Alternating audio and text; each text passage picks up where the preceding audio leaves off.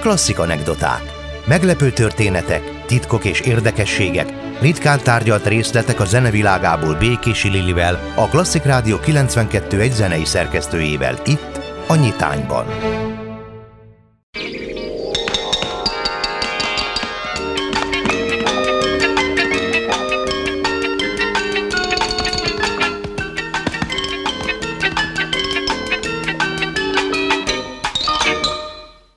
Klasszik Rádió 92 egy benne a nyitány és hétfő lévén indul a klasszik anekdoták, ahol a mai vendégem is Békési Lili Veronika. Jó reggelt! Jó reggelt, Nóri, köszöntöm a kedves hallgatókat! A mai nap is egy izgalmas nap lesz, és egy izgalmas téma. Ránki György zeneszerző lesz a középpontban, amivel most összekötjük őt, és ahonnan elindítjuk ezt a fonalat, hogy a Mekelek, Megmester, Mekelek az Ezermester című mesének 1974. november 30-án volt az első sugárzása, és hozzá köthető ennek a filmnek, ennek a mesének a zeneszerzése is. Igen, ez egy kicsit rendhagyó megemlékezés lesz, ugyanis Ránki György szerintem a 20.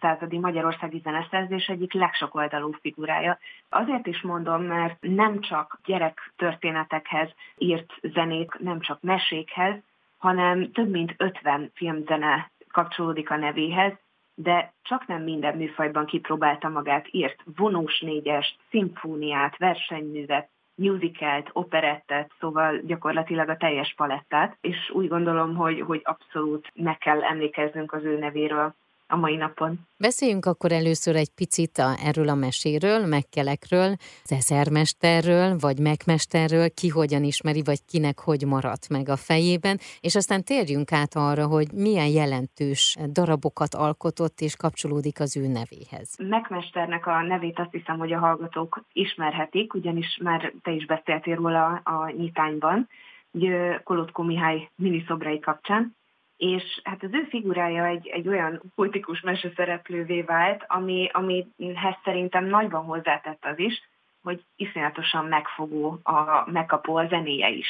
És hogy egy kicsit felidézzük ezt, hoztam egy részletet, egy rövid részletet a mesének az elejéből.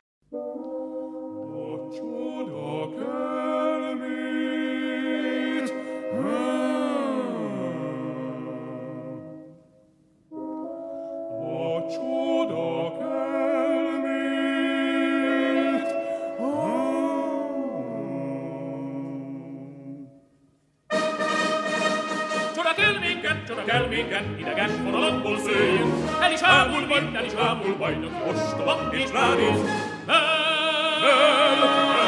Csoda kell minket, csoda kell minket, aki ölt, az jobb meglátja.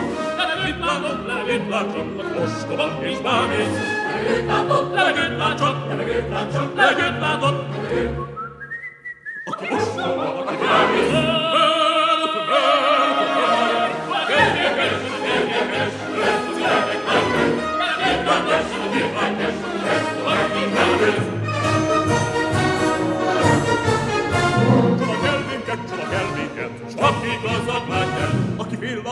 A napvilágtól, mert vaj van a fején, aki leplezte, aki titkolta sok-sok turpisságát, aki érdemtelen került, felelős is magas polcra, aki rejtette, aki dugdossa nagy-nagy butaságát.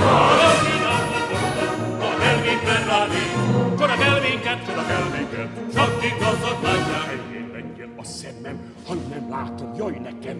Hogy ne lássam, nem nekem, elveszteném tisztemet. Eszem van, vagy eszem nincsen, kiderül most Uram Isten. Nézzük mindig jó királyunk, ahogy ő lát, mit utálunk. Látni fogom, jól tudom, ha nem látom, ráfogom. Látni fogom, jól tudom, ha nem látom, ráfogom. Ha azon vigyázom, ráfogom,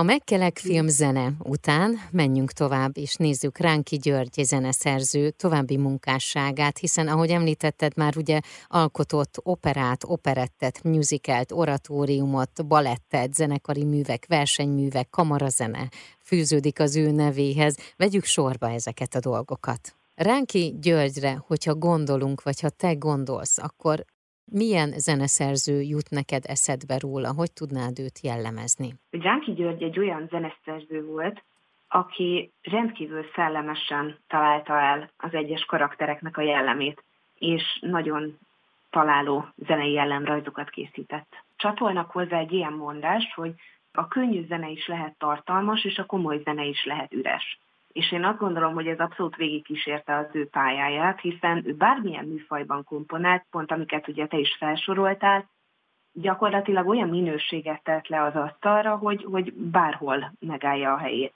Bónis Ferenc, egy zenetörténész volt, nemrégiben halt meg, egy, egy nekrológot írt róla, 1992-ben halt meg egyébként Ránki György, és azt mondta róla, hogy ő egy nagyon-nagyon jó megfigyelő volt, zenei megfigyelő, és írtóra szellemes zenéket komponált, és nagyon találóak voltak ezek a zenei jellemrajzok, ezt ugye most a megkeletnél is megfigyelhettük, de ő írta például a Pomádé király új ruhája című operát is, ami, ami által ugye ő, ő rendkívül híressé vált, de a Pendragon legenda zenéjét is ő komponálta, a film zenéjét, amiben Latinovics Zoltán és Sütila voltak a főszereplők. És ez a rendkívüli sokoldalúság, ez ugye minden műfajban megmutatkozott nála, is, és egy olyan gazdag életművet hagyott hátra, azt hiszem, hogy egyedülálló a 20.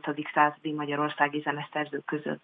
Magyar zeneszerzőként rengeteg díjat tudhat magának, és egy nagyon elismert művész volt ő. Igen, ő Kossuth díjas volt, kétszer megkapta az Erkel Ferenc díjat, kiváló művész díjat, érdemes művész díjat, a Bartók Pásztori díjat, Szóval gyakorlatilag az összes elismerést, ami, ami itthon adható. Az ő életpályája viszonylag nyitott volt egyébként külföld szempontjából is, ugyanis ő Molnár Antal bíztatására került egyébként a Zeneakadémiára, és ő Kodály Zoltán tanítványa volt. Viszont ami érdekes, hogy ő egyáltalán nem vált ezé a Kodály Epic vonná, tehát ő használta a népzenei motivumokat, és használta ezt a fajta zenei örökséget is, viszont mégis elképesztően egyedi maradt az ő zeneszerzői stílusa. De kutatott egyébként népzenét, például Lajta László irányítása alatt a Néprajzi Múzeumban, de tanult Párizsban, Londonban, a 70-es években kiment Vietnámba, Indiába, Kínába is eljutott, és hát ezek mind formálták az ő zeneiségét, és, és az egzotikus zene gyakorlatilag alapjaiban hatott az ő művészetére. Amivel az első sikert alatta, ez a, a Pomádi király új ruhája című eredetileg gyerekopera volt, de előtte pedig alapvetően filmzeneszerzésből élt, és, és a színpadi műveknek a zeneszerzéséből, vagy volt olyan is, hogy hát abból is ugye megjelennek nyilván zeneszerzők, hogy, hogy más zeneszerzők műveit hangszerelik át például bizonyos színpadi alkalmakra, vagy, vagy esetleg más alkalmakra. Egy kicsit rá is térnék arra, hogy a filmzenéi közül milyen uh-huh. jellegzetességeket vélhetünk felfedezni. Ugye mondtam, hogy több mint 50 filmzenéhez komponált kísérőzenét. A Pendragon legendán kívül azt hiszem, hogy még egy legendás film az a Keleti Márton által rendezett Hattyúdal, uh-huh. amiből csak nem a bemutatót követően slágerré vált a Villa Negra nem apát az árda kezdetű dal, amit szintén egyébként ugye ránk György komponált, hát ebből is hoztam egy részletet, amit Páger Antal énekel. A Villa Negra nem a pálca zárda, a Villa Negra nem fényes lokál. legény, ha szép szerénke zörgeti, e csöndes házban oltalmat talál. Strófa! Jött egyszer egy vastag űrke, luxus autón elterülve, alkudott a házra, pénzt kínált. Nálunk ragadt a pénze, elmúlt, mit kap cserébe, ápolta a doktorja három héten át. Na ja, a villanegra nem a báca zárta, a villanegra nem fényes lokál. legény, ha szép szerénbe zörget itt, e csöndes házban oltalmat talál. A Hattyú dal című filmből hallhatták, tehát a Villa Negra Románca című filmbetétet, amely egyébként egy 1963-ban bemutatott fekete-fehér játékfilm volt, Keleti Márton nevéhez fűződik, és ugye ezt a dalt komponálta Ránki György. Igen, és ezt azóta is ugye játszák több feldolgozásban. Terenci György is énekelte, de azt hiszem, hogy talán a legismertebbé most napjainkban a Budapest vár feldolgozásával vált a szélesebb közönség számára. Tehát az, hogy Ránki Györgynek a tehetsége az, az milyen szintű volt, és hogy mennyire, mennyire jellegzetes az ő, ő zenéje, és mennyire karakterisztikus, azt még egyébként az operái is bizonyítják, és ez az utolsó részlet, amit hoztam, ez a Pomádi király új ruhája című, eredetileg ugye, ezt már említettem, hogy gyerekopera volt, mhm. ezt tartják Ránki György főművének. Egyrészt azért is, mert nagyon sokat dolgozott ezzel az operával, nem feltétlenül az első megkomponálásakor, hanem ő ezt háromszor átdolgozta.